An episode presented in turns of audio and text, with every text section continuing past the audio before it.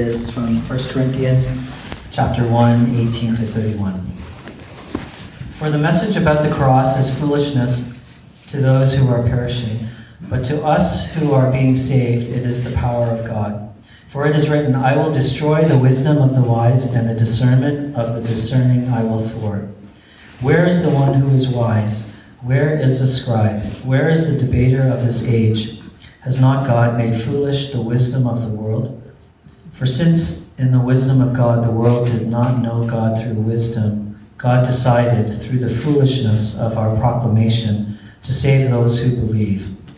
For Jews demand signs and Greeks desire wisdom, but we proclaim Christ crucified, a stumbling block to Jews and foolishness to Gentiles. But to those who are the called, both Jews and Greeks, Christ the power of God and the wisdom of God. For God's foolishness is wiser than human wisdom, and God's weakness is stronger than human strength. Consider your own call, brothers and sisters. Not many of you were wise by human standards. Not many were powerful. Not many were of noble birth. But God chose what is foolish in the world to shame the wise. God chose what is weak in the world to shame the strong. God chose what is low and despised in the world, things that are not, to reduce to nothing things that are, so that no one might boast in the presence of God. He is the source of your life in Christ Jesus, who became for us wisdom from God, and righteousness and sanctification and redemption, in order that, as it is written, let the one who boasts boast in the Lord. This is the word of the Lord. Thanks be to God.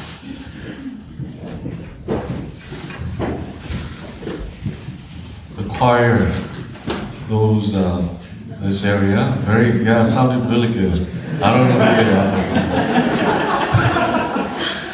Thank you for your uh, yeah, participations and service for the church. Lovely. I forgot.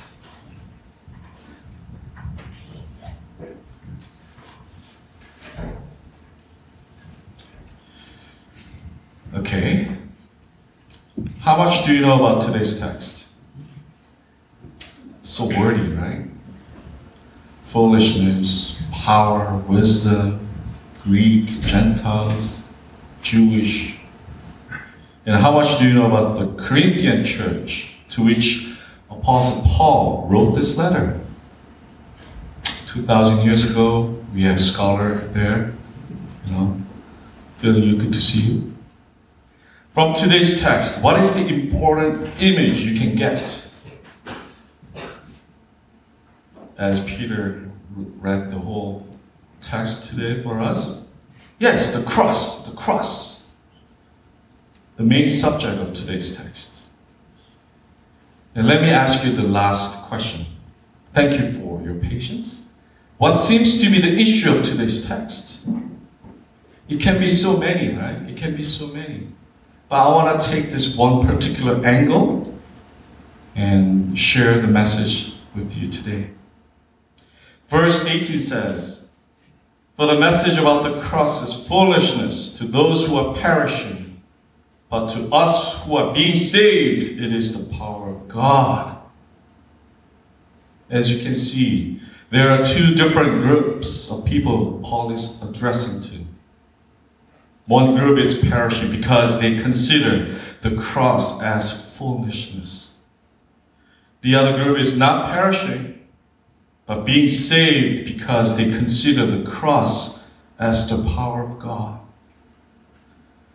Because we heard about this passage here and there so often, we are so familiar with the cross itself. We do not think about the scandalous aspect of the cross anymore. Automatically, yes, cross. But what was the cross originally? It was the symbol of the punishment from the Roman Empire, superpower at the time. The cross was the antithesis of power, the power of the Roman Empire to crush those regarded as opponents and threats. It was indeed the sign of defeat and shame. then can we truly say that cross is the power of God? What is going on in that cross? I was intrigued by the fact that Apostle Paul addressed this passage to the church he established. There are people in the church who would consider the cross as foolishness and all that. Before we investigate further, let's look closely at the culture and the spirit of the city of Corinth. Corinth was nowadays New York. When you go to New York, Manhattan, fascinating, a lot of people. Corinth was a seaport situated at the border of Achaia, which is nowadays Greece. Let's see the map. Because of this geographical kind of advantage, the city had booming economy. The population at uh, Paul's time, they had 200,000 people. And it was, they, there were 14,000 theaters in that city. And there were so many trade clubs and voluntary organizations and Christians in Corinth thought themselves as one of these social clubs. Because of a lot of trades, the city was known for its sexual immorality. The Greek word for Corinthian girl, girl is korinthiazesthai, and it became a word for prostitute. The society was filled with ruthless and competitive spirit. New Testament scholar Witherington said, public boasting and self-promotion was considered as an art form. Now, you get the picture, right? Because of the trend of the times, the Corinthian church was not immune to. And because of the culture and the spirit of the society, the Corinthian church became vulnerable to the extent that their foundation as church was attacked. As a pastor, Paul, with urgent concern for his church, he had to write this letter to the Corinthian church. When he wrote this letter to his Corinthian church, he didn't know that it will become it will become the Bible, part of the Bible. When we look at Acts chapter 18, there's a record that Paul established this church in Corinth and ministered to them for one and a half years. Within the first Corinthians, the book of First Corinthians, the word for church in Greek, which is ecclesia, appears 22 times. What does it mean to you? It tells us how much Paul wanted to educate his congregation, what church is all about, and what the community is all about. And mostly, what the cross of Jesus Christ is all about. What was going on in the mind of those who viewed the cross as foolishness? They think they are wise. And they need to prove they are wise with boasting and self promotion. And when such people gather in a group, what will happen? Divisions and conflicts. No wonder we can trace such divisions in the book of First Corinthians, the same book, the same text, today's text. For example, in chapter 1, verse 12 says this. What I mean is that each of you says, I belong to Paul, I belong to Apollos, I belong to Cephas, or I belong to Christ. It shows that there were divisions in the Corinthian church. Paul, Apollos, and Cephas, we could understand that. But there was a group called Christ. What this tells us is that certain people, out of their own interests, wanted to use the names, the leaders, well known names, to maximize their interests in the church. Just like they would do in any social clubs. Perhaps Paul or Apollos or Cephas did not know their names were used by these groups. I don't know. Another example can be found in chapter 12, where Paul explained the church as the body of Christ. Remember that? The background of this metaphor is also the divisions in the church. Those who were strong and honorable by the standard of the world mistreated the weaker and less honorable members in the church. As we can see from these evidences, we know that there were divisions and conflicts among the church members.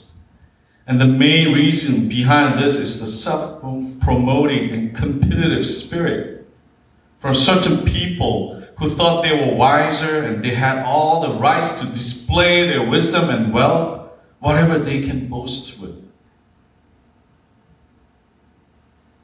But they did not know. They became so blinded, blinded by their own lusts. Those who think they are wiser and view themselves higher than anybody else will be drifted away from God. This is the spiritual condition they are all in. But they did not know that. Today's verse 21 says this For since in the wisdom, wisdom of God, the world did not know God through the wisdom, they were cut off from God. They were drifted away from God. As we studied in Romans a few weeks ago, the vanity of people's thinking is the beginning of destruction. Romans 1:21 says, "For though they knew God, they did not honor him as God or give thanks to him, but they became futile in their thinking, and their senseless minds were darkened." In other words, they wanted to become a God themselves. Without knowing that's the fast track to isolation and death. No wonder they view the cross as foolishness. Then who are the people who view the cross as God's wisdom and God's power? How could they, how could they understand that secret mystery of Christ, the cross? One thing we can say is that they were not the people who boasted about their wisdom and their status according to the worldly standard. Jesus once said, Blessed are the pure in heart, for they will see God. I would say, Blessed are the pure in heart, for they will see the cross as the wisdom of God and the power of God. Because of their status in the society was not in the center but in the margin, they may understand the power of God and the wisdom of God in the cross they may. Because where there is in need of God, God will be there for them. But I don't think they would praise God for the cross through which they became what they wanted, wanted to be.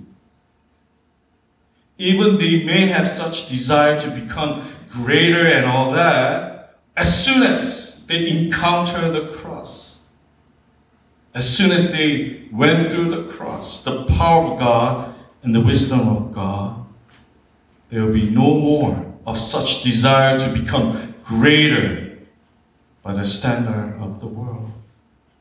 We need to understand the true power of the cross. In the cross and through the cross, people will be transformed. Not from A to B, nor from B to A. Not the reversal of the both sides. A and B, all kinds of people and all kinds of things of the world surrender to God in the cross. This is how the wisdom of God and power of God work through the cross. God created a new humanity through the cross, and thus the cross is God's power and God's wisdom that silenced all the noisy boasting of the world and encompassed everything under the cross.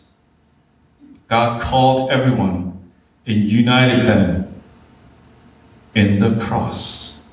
How marvelous God's wisdom is. When we look closely at the latter part of today's text, we will see more clearly how our God works with His power and His wisdom.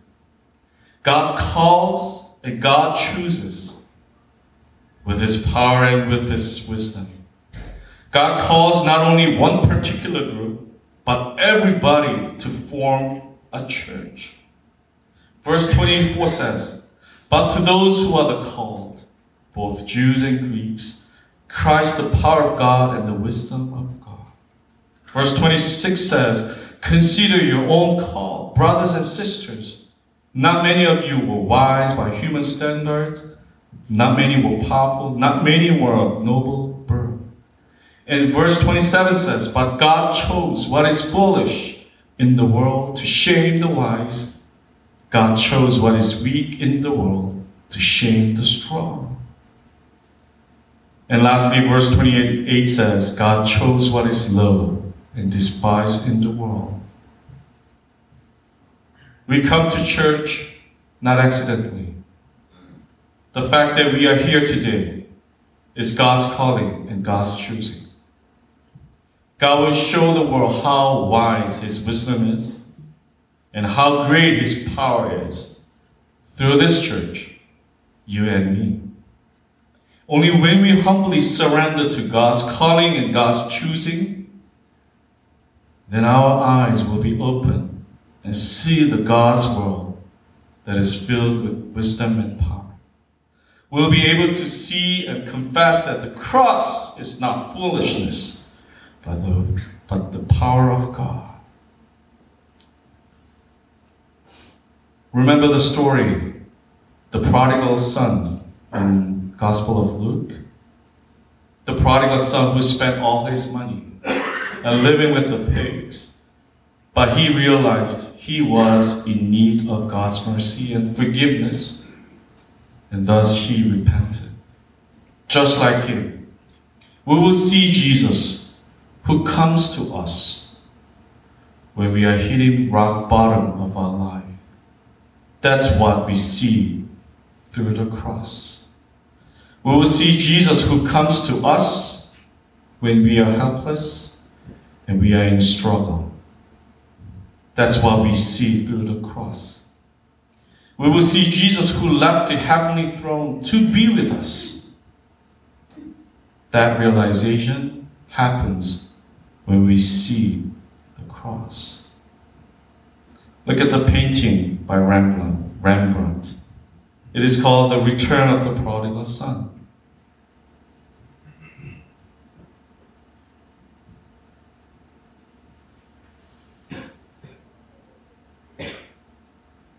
The love of the parents, the most foolish of all, but the greatest love above all.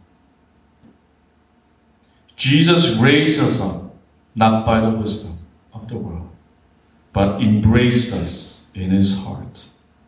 And we say, we are finally home. Nothing will matter to us anymore. The power and wisdom of this world will not do anything to us. Yes, we will have to live in this world, but now with a different identity in Christ. And things that have been hidden now revealed to us because of our new identity in the cross.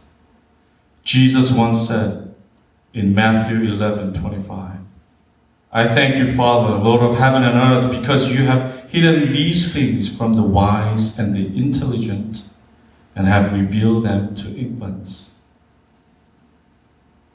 What will be our spiritual blessings from the cross? We become one with ourselves and one with God through the cross. That is what the cross is doing. The cross reconciles us to God and unites us. Now we have peace with ourselves. Before, our hearts were torn apart by the fear and the vanity. But by the blood of the cross, we were healed and became whole. Through the cross, we have access to God and we enter into the state of unity and intimacy with God. And foremost, because of this unity with God, we are able to reach out to others in the community with the ministry of unity.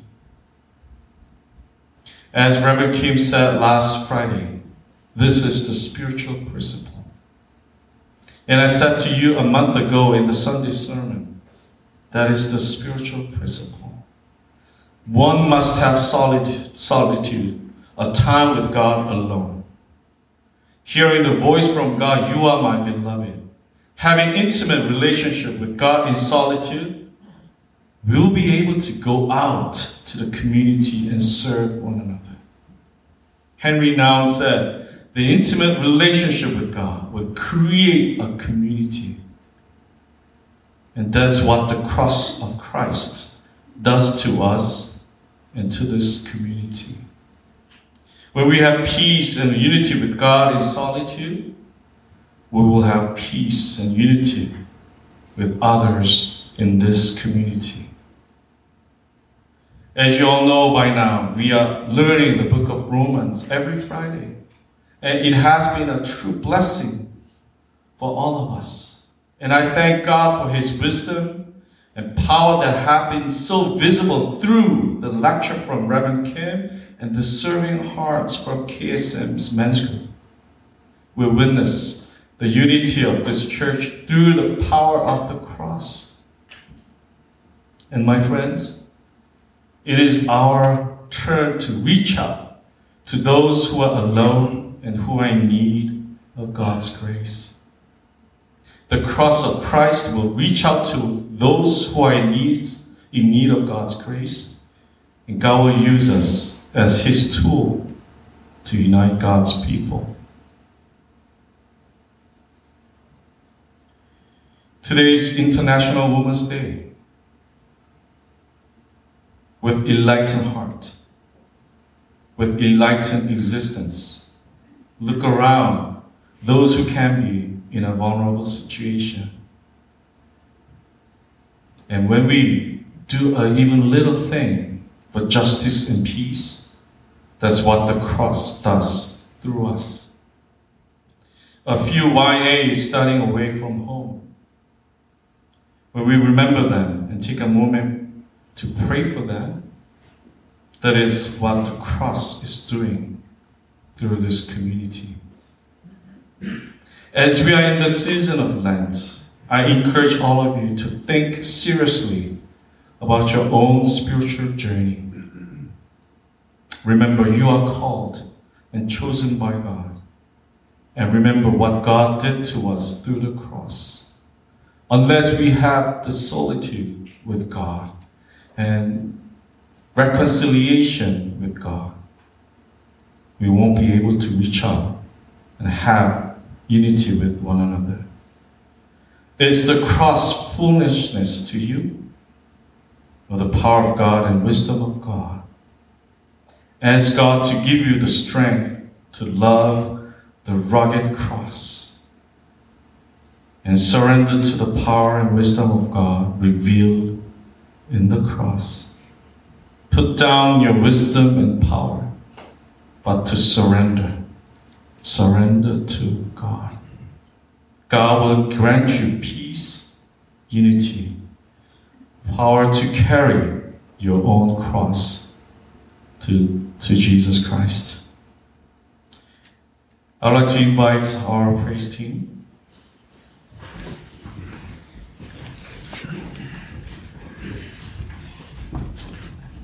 As we prepare for the reflection song, and when we sing this song, ask yourself, what does the cross mean to you? What, what do I get from it? And my attitude, mentalities, still want to boast whatever we can, or humbly accept God's power and wisdom to us. Let us sing.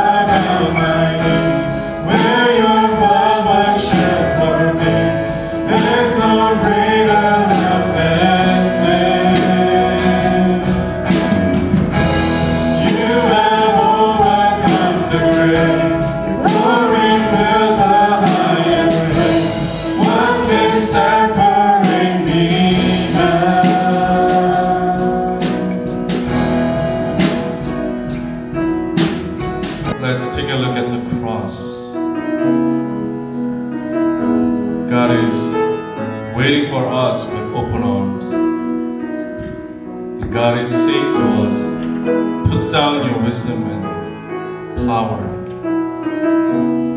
I will take care of it. Just come to me. Run to me. Come home. God is asking and calling us.